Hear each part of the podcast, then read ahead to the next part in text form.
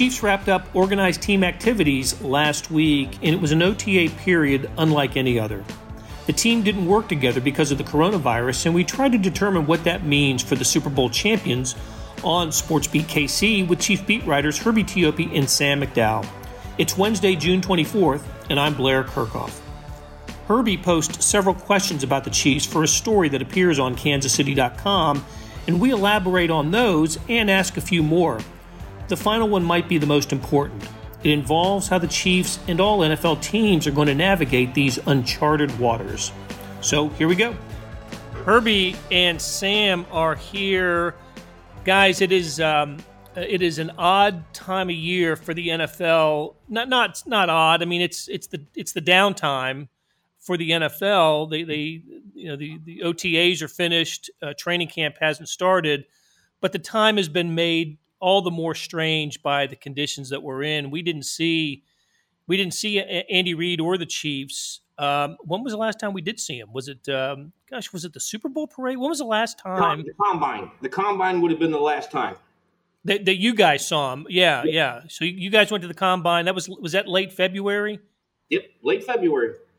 Yeah. So I think I, I saw Tyrann Mathieu at the 101 awards and Andy Reid and some Chiefs were there as well. But that's that is the last time we have had eyeballs on on the Chiefs, other than Zoom calls or or hangouts or, or whatever. So I want to talk about that later about what what you know practicing uh, how the Chiefs and other NFL teams got through have gotten through the COVID months of of the season. But first, uh, I want to get to a story that's uh, that's on KansasCity.com right now that was penned by one Herbie Teope and it is the unanswered questions of uh, of the Chiefs uh, as they head into training camp. And Herbie, we're going to take them in order, and uh, let's start with the um, the the question that probably is on most people's minds when it comes to the Chiefs and how they're going to deal with Chris Jones and the Chris Jones contract and what Chris Jones means to the Chiefs. And uh, there is a there, there's a specific date to pay attention to here. Is that right? Yeah, absolutely. here's the deal with franchise tag players, and I, and I know the knee jerk reaction is because it's been quiet on the Chris Jones front. Uh, is what's going on? What's going on? And a lot of people need to relax for a second here and just keep keep in mind. And history shows this. Despite all the players right now that have signed their franchise tags, but for most players, the NFL is a deadline driven league. And, and the key date to keep in mind is July the 15th. That's, that's the league wide suspense or deadline when teams have to have a long term contract worked out with a player. And if it's not worked out, the, the next time they can even come to a table to discuss it is at the end of the year. The thing that comes into play here is with Chris Jones, he has the option to sign that franchise tag, which he you know, he doesn't necessarily have to do it by July the 15th because some franchise players don't want to sign that tag then because now all of a sudden they have to show up to training camp. And so July the 15th is the absolute day where everyone has to zero in on if the Chiefs can work out a long term deal with him. If he signs if the they- franchise tag, then that carries a 16.1 million price tag, which he will play. That's what he'll make this year if he signs the franchise tag. And Sam, would he be a ha- happy camper playing under the franchise tag? You and I have been around for all of Chris Jones' career here, and look, he's been a you know he's been a terrific player. He's been a terrific teammate. He is obviously somebody the Chiefs would would want to keep. But from a business standpoint, what's the what's what's the possibility of seeing Chris Jones not in a Chief uniform after next season? Yeah, I mean, I think that this is kind of the final time in my eyes to, to work out that long term deal. Um, and, and, I mean, we saw Chris Jones miss camp last year because he wanted the deal last year. He wanted that extension last year. And I, I kind of wonder if maybe that that was the Chiefs' best shot to work out a long term deal with Chris Jones. I mean, he, he's put together, you know, four good years, but but two really really good years back to back. And, and to me, a guy that can rush the passer at that position from the interior of the defensive line is so unique that I, I don't see how you replace Chris Jones if he's not on your roster. I, and there's other guys certainly at that position that Um, I, I, like that the Chiefs have, you know, Derrick Nnadi is, is developing into a good player. You know, Mike Pennel's had a really good season last year. He'll be back. But those guys have a different attribute than Chris Jones. They don't get after the passer the way the way Chris Jones does. And I just I wonder if they don't get the deal done this offseason. I, I think we probably are seeing Chris Jones last year in a Chiefs uniform. And I dare say that the the Chiefs' comeback in the fourth quarter of the Super Bowl doesn't happen without um, uh, Chris Jones playing the way that he did, knocking down passes, getting to the quarterback. He was so critical to the Chiefs in in the Super Bowl. Hate to see him not in a Chiefs uniform someday, but look, it's the it's the nature of the NFL. It's the business of the NFL. We'll have to see. All right, let's let's uh, let's talk about another position also on the line, but on the other side and the question is, who lines up at left guard for the Chiefs? There's a there's a candidate here, a leading candidate, Herbie, isn't there? But um, but it doesn't necessarily mean that we'll see him in the starting lineup when the season starts. Yeah, the left guard position was manned by obviously three players last year. Actually, it was manned by Andrew Wylie, who started the year, and then he got hurt, and then it gave way to Martinas Rankin, who actually started five games at left guard before he got hurt. And then eventually, as the season wore on, you saw Stefan Wisniewski who signed as a veteran free agent at the midpoint of the season, he was inserted into the starting lineup late in the year, started all throughout the postseason and the Super Bowl championship run. But when he left in free agency, it left a hole on the offensive line. And what the Chiefs did was they brought in a veteran in Mike Remmers, signed him to a one year deal. Now, conventional wisdom would be hey, Remmers is the guy who's going to be starting, but we don't know that yet. And this is where the absence of OTAs really hurts the evaluation process.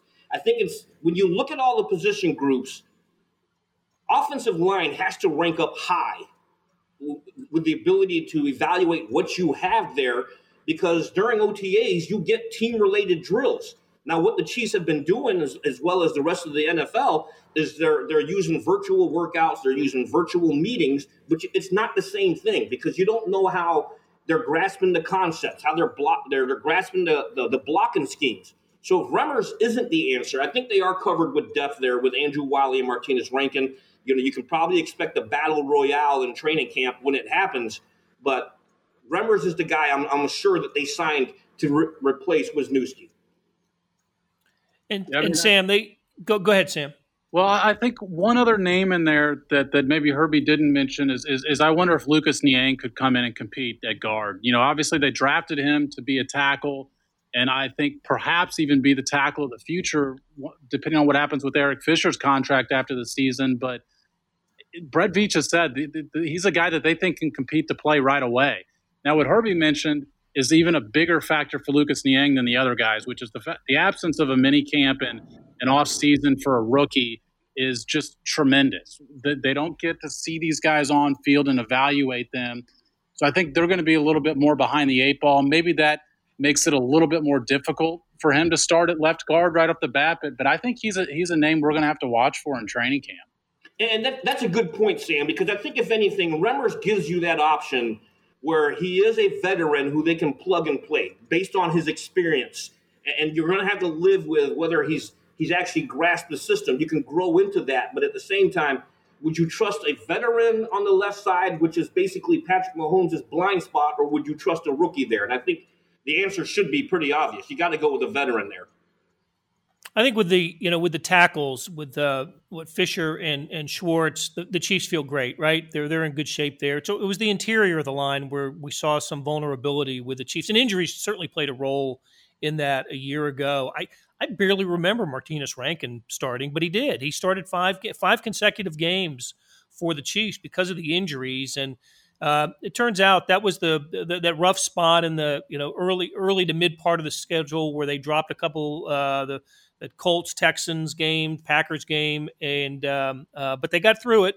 And again, by the end of the season, this was um, uh, this was a, a, great group. So uh, it is the interior of the, of the offensive line that maybe to, we need to keep an eye on. So, all right, next question, Herbie from Herbie, um, will Bashaud Breeland miss time? Now, you know we're assuming the season starts on time and they're going to play the entire schedule. Those are, you know, we have to operate under that assumption right now. But, um, uh, but, but yeah, look, Bashaud Breeland's got uh, he's got some issues he's got to deal with.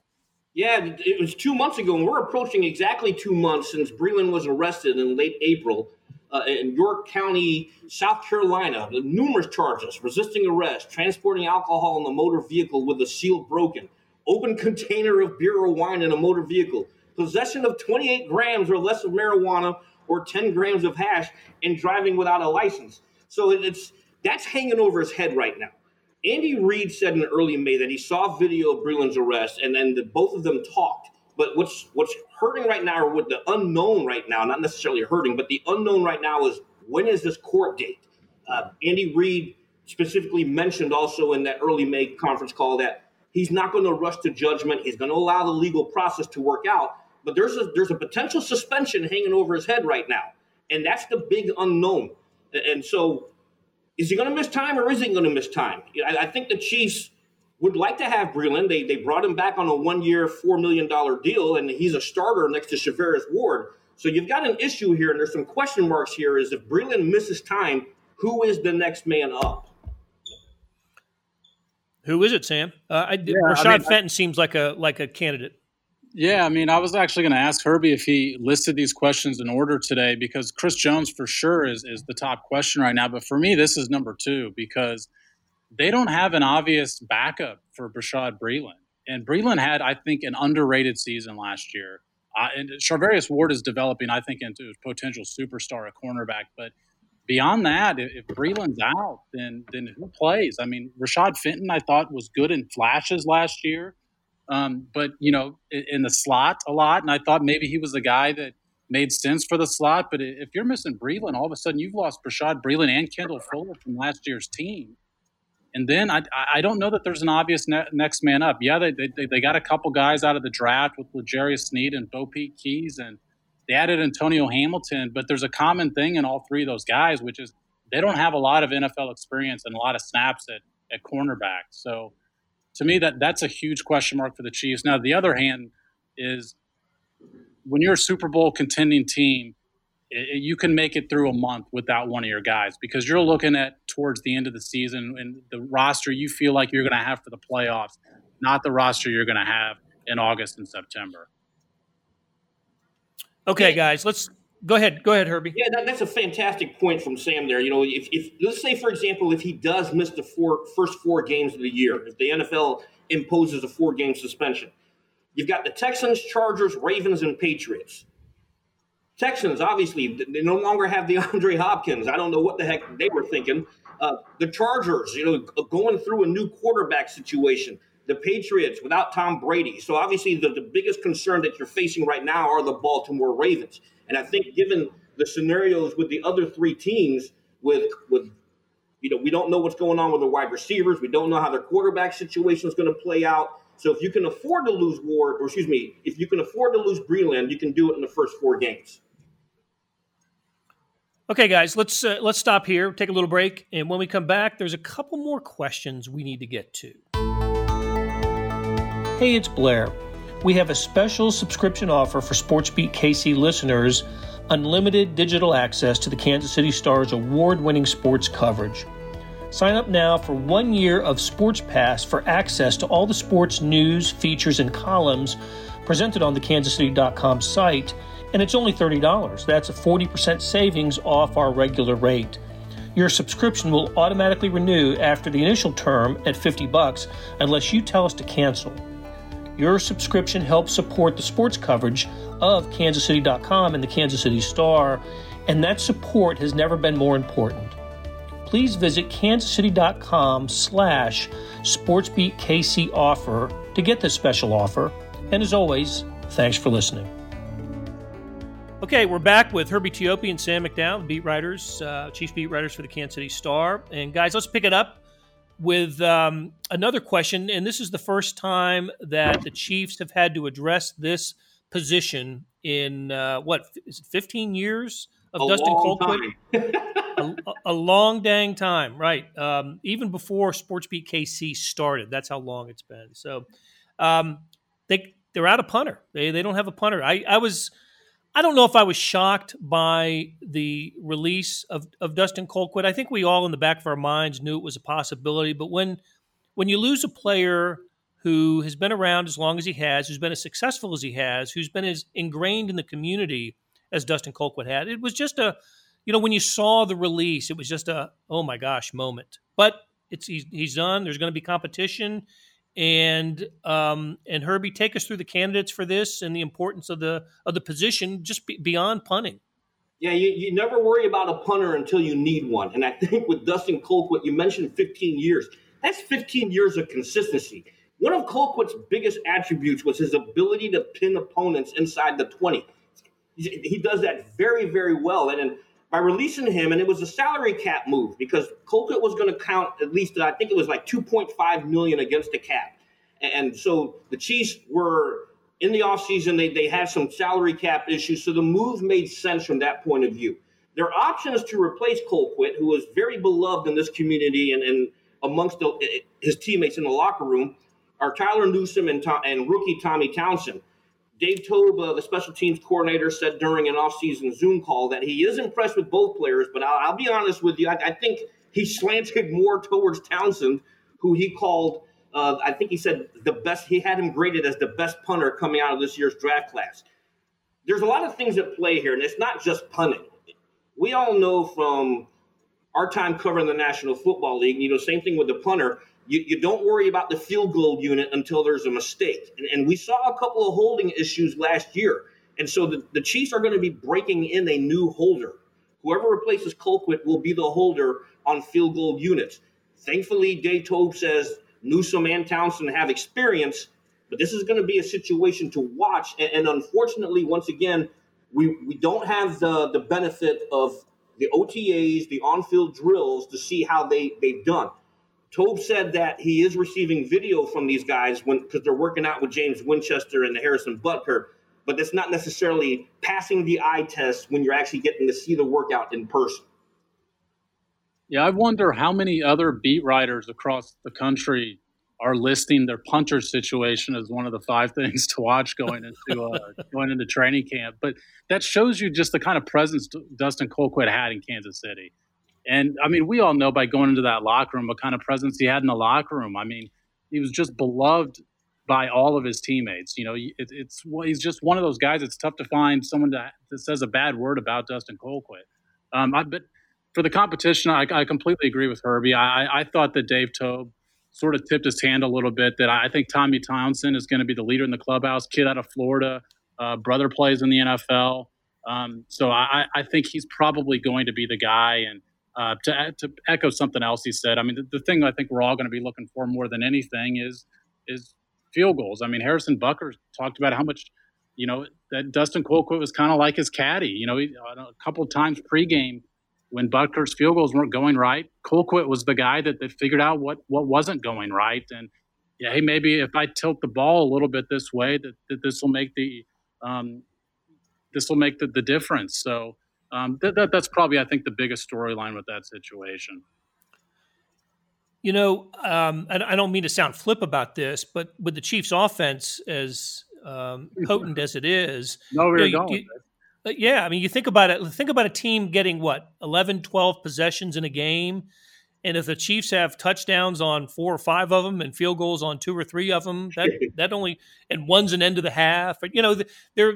I, I, don't I don't have the numbers in front of me, but I imagine Dustin Colquitt was probably over the last two seasons toward the bottom in punt attempts among um, uh, among NFL punters. So uh, I, I, know it's uh, you want to have the absolute best person available for that position, but it's not like it was in the years when you know when when you know Matt Cassel was the Chiefs quarterback and you know the Chiefs were str- struggling to score. No, to, to Blair on on that point, that's why Dustin Colquitt was such a good fit here is because his strength was that you know that coffin corner punting, you know the the high hang time, uh, getting the ball inside the twenty and to me, the, the Chiefs are rarely going to be backed up against their own end zone, just needing somebody to absolutely bomb the ball. Colquitt was the guy that, that could place the ball. And I, I don't know these two punters well enough to know which one does that better, but I would have to think that's going to be uh, of higher consequence here than it probably would be with a lot of other organizations. All right, that takes us to the fifth question, and um, and and I think we could talk a long time about this. Um, it wasn't actually posed in the form of a question; it just is a statement. Entering the unknown.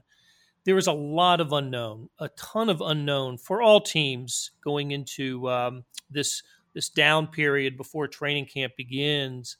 I don't even know where to start with this. Whether it's uh, health and safety, why don't we start there? Just uh, uh, because it's that's foremost on everybody's mind, and it's it's the biggest issue in every sport right now. Um, Herbie, what is uh, what have we learned about what the NFL is doing and and uh, in, in, terms of protecting players and uh, and you know, making the suggestions of social distancing, mask wearing, whatever? And what have you heard through the uh, about the NFL through maybe some teams that have been impacted by COVID nineteen?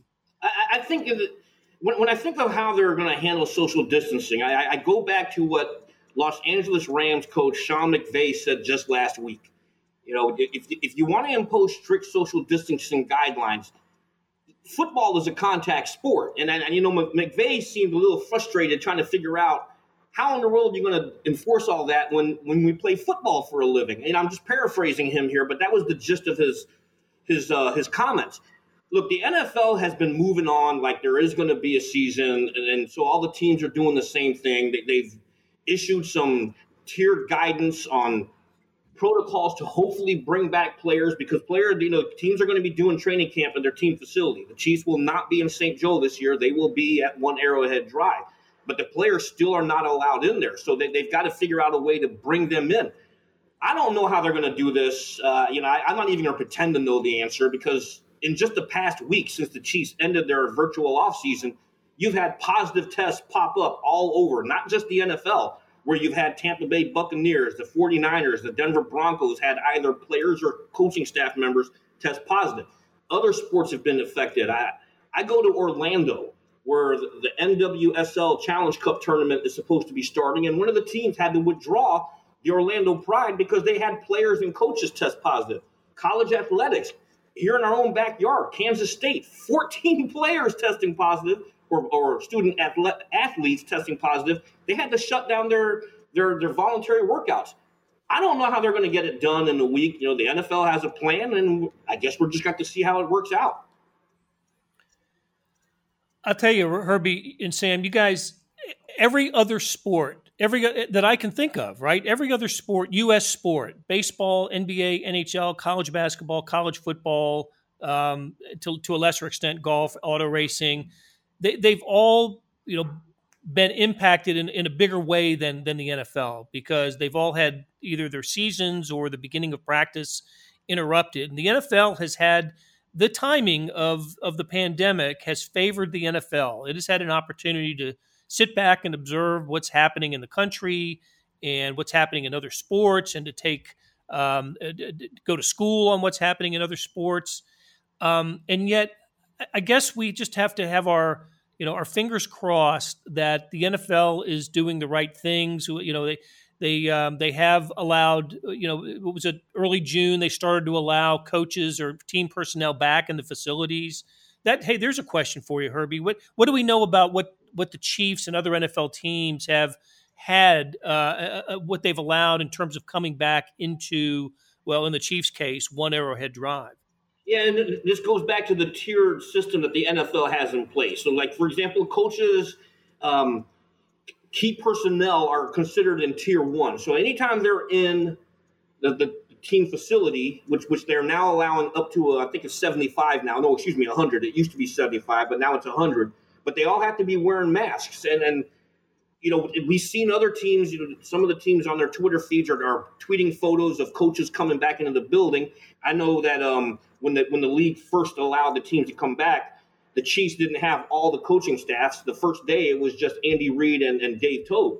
So that's what's happening now. But the key piece here are the players. When when can the players return? Because you can have all the coaches in there, but it does you absolutely no good if you don't have the players in place to practice.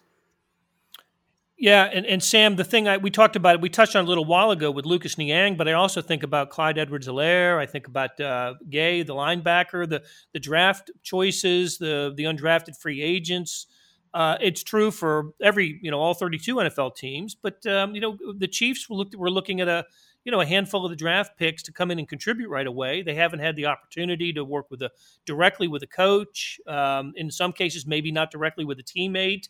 What, what's the what's the impact of that? Is it going to be a slower developing rookie class for for NFL teams? Yeah, I mean, for sure, right? I mean, when these guys can't actually be evaluated on the field, I think they're going to be at a little bit of a disadvantage when they're trying to fight for spots, even. But um, you know, to, to, me, I mean, there's like you mentioned, but there's a lot of thoughts on what's going on right now with with COVID nineteen and sports. But two major things stand out with me with the NFL, and the first is the fact that all these other teams that that you and Herbie mentioned, you know, I mean, here locally, Kansas State. I mean, we've had so many sports athletes affected by this, but that's before the NFL season. You know, a lot of these other teams are trying to get in season. When when Herbie mentioned soccer, and I think we all would have lost a lot of money betting against Herbie ever mentioning soccer on this podcast, but all these other sports are going through it. I think the NFL can sit back and wait and say, let's see what happens. You know, so far, all these athletes that we've heard about over the past couple of weeks are not being hospitalized. You know, we haven't heard of deaths.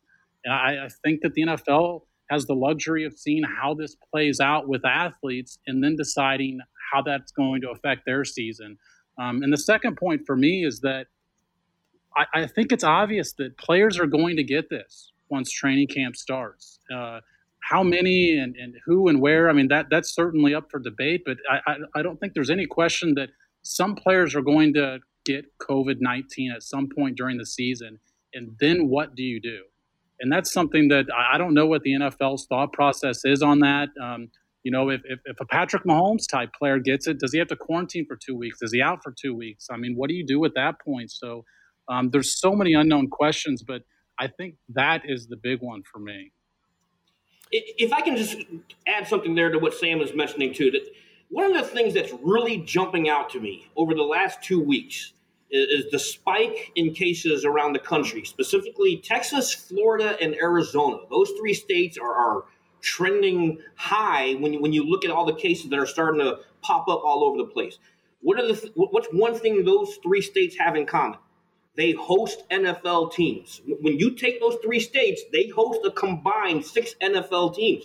And we already know the Texans and Dallas Cowboys already had positive tests uh, from a couple of weeks ago, and Ezekiel Elliott, their, their star running back, was one of the players who had it.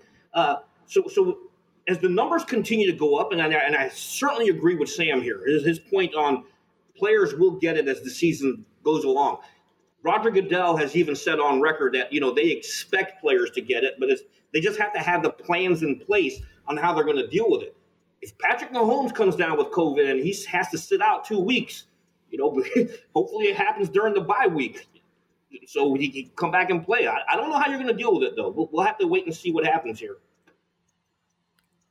Well, my my concern is you're you're you're preparing to play an opponent. Let's just take opening week for the Chiefs, uh, the Texans on that Thursday night opener, and all of a sudden the Texans come down with ten cases of, of COVID. And yeah. is that game going to be played? Do you do you play that game now? And what, what you know, I, am not. We're, we're, as you as you mentioned, Herbie, we're seeing it throughout the you know college football workouts with Kansas State, LSU, Clemson, Texas, Baylor's now joined to the list, joined the list of multiple cases, and you know would I, I, worry about that for college and pro football. If if a team contracts you know d- say double digit numbers of uh, of players contracted does the the following you know if you're quarantined for two weeks do even play the next couple of games yeah, um, Blair, Blair, to that point, I mean, with K State, look at the way those those positive test numbers came out. You know, what, what, did it start with? Like six, and then it was eight, and then it was 14. less than that. No, it was like it was like one or two, and then and then you know a week and a half later, it's fourteen and suspending workouts.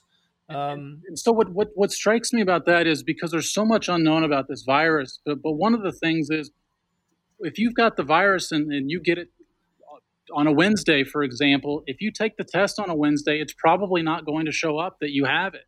And so the, the scenario that, that you mentioned, if, if 10 players on one team, and, and use the Texans as an example, contract it, just because everybody else tests negative doesn't mean they don't currently have the virus. They might not test positive for two or three days. That's how this testing works. So would it really be safe to allow the rest of the Texans to go out and play against an, against another team and potentially expose that entire team? And those are questions that I know the NFL is thinking about, and I don't know exactly what their plan is, but I just I just get the feeling in my mind that they're going to try and play this season one way or another. Yeah, and and we're gonna get to we're gonna get a look in, in July with the MLS tournament, the the MLS is back tournament starting on July eighth, and now Major League Baseball set to start uh, return in what the third week in July. So we'll have a we'll have a better understanding about team sports and um, and, and, and the and the spread of COVID and how teams and leagues react to that. Let me let's leave on on this question. It's a hypothetical, and no NFL team in the in the league doesn't have to answer this right now, but um, do both of you let me let me get your opinion on the idea of fans in the stands uh, on on June 24th. Do you expect to see any uh, or a small percentage, half the house, full house? What are you thinking uh, in terms of uh, fans in the stands? Sam, let's let's start with you.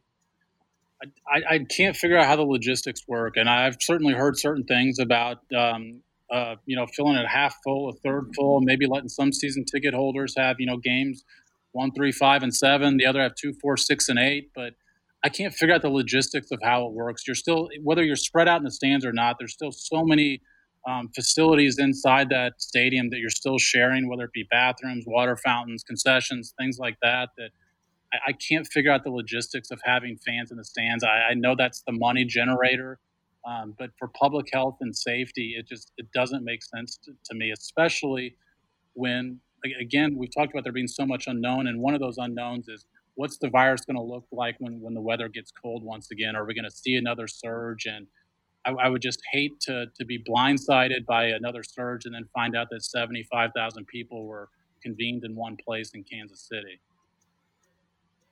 What do you think, Herbie? Everything Sam said, he nailed it. I, yeah, I, I, I, have nothing to add to that. I, I just, I, I, agree emphatically with everything that Sam McDowell said there, my esteemed colleague, uh, who, who just nailed it. I, I, don't know how they're going to be able to do it with the logistics. And, you know, we don't have a vaccine. That is the biggest thing that, that is in the back of my mind right now. There's no vaccine. And I think it would be I don't know if you want to expose everyone. Hey, come on out here and let's fill this seventy thousand man stadium, or even if we go halfway, it's thirty five thousand. I mean, I, I just don't see how you're going to be able to do it. Hey Blair, can you add a teaser to the start of this episode with just Herbie talking about how much he agrees with me? we'll, we'll cut out all Herbie's parts and we'll just have you oh, talking. Yeah. just, cut that, just cut that answer after everything I say. That would be great.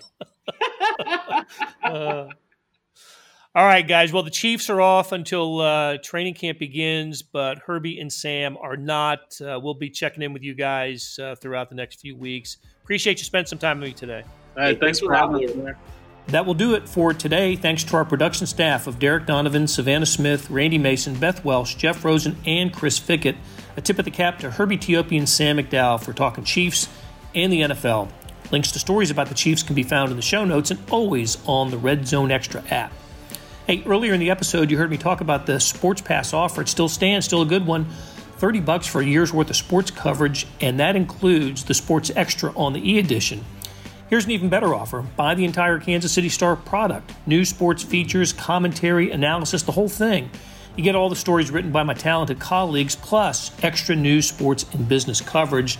The details can be found at account.kansascity.com slash subscribe. That's account.kansascity.com kansascity.com slash subscribe. And whether it's the sports pass or the full subscription, you're getting and supporting the best sports and news coverage in Kansas City and helping us produce programs like SportsBeat KC.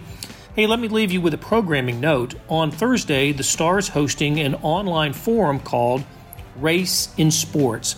The panel includes Chief Safety Tyrann Mathieu, Royals General Manager Dayton Moore, Negro Leagues Baseball Museum President Bob Kendrick, college basketball coaches Cuonzo Martin of Missouri and Bill Self of Kansas, and Kansas State basketball player Christianna Carr, who helped organize protest marches.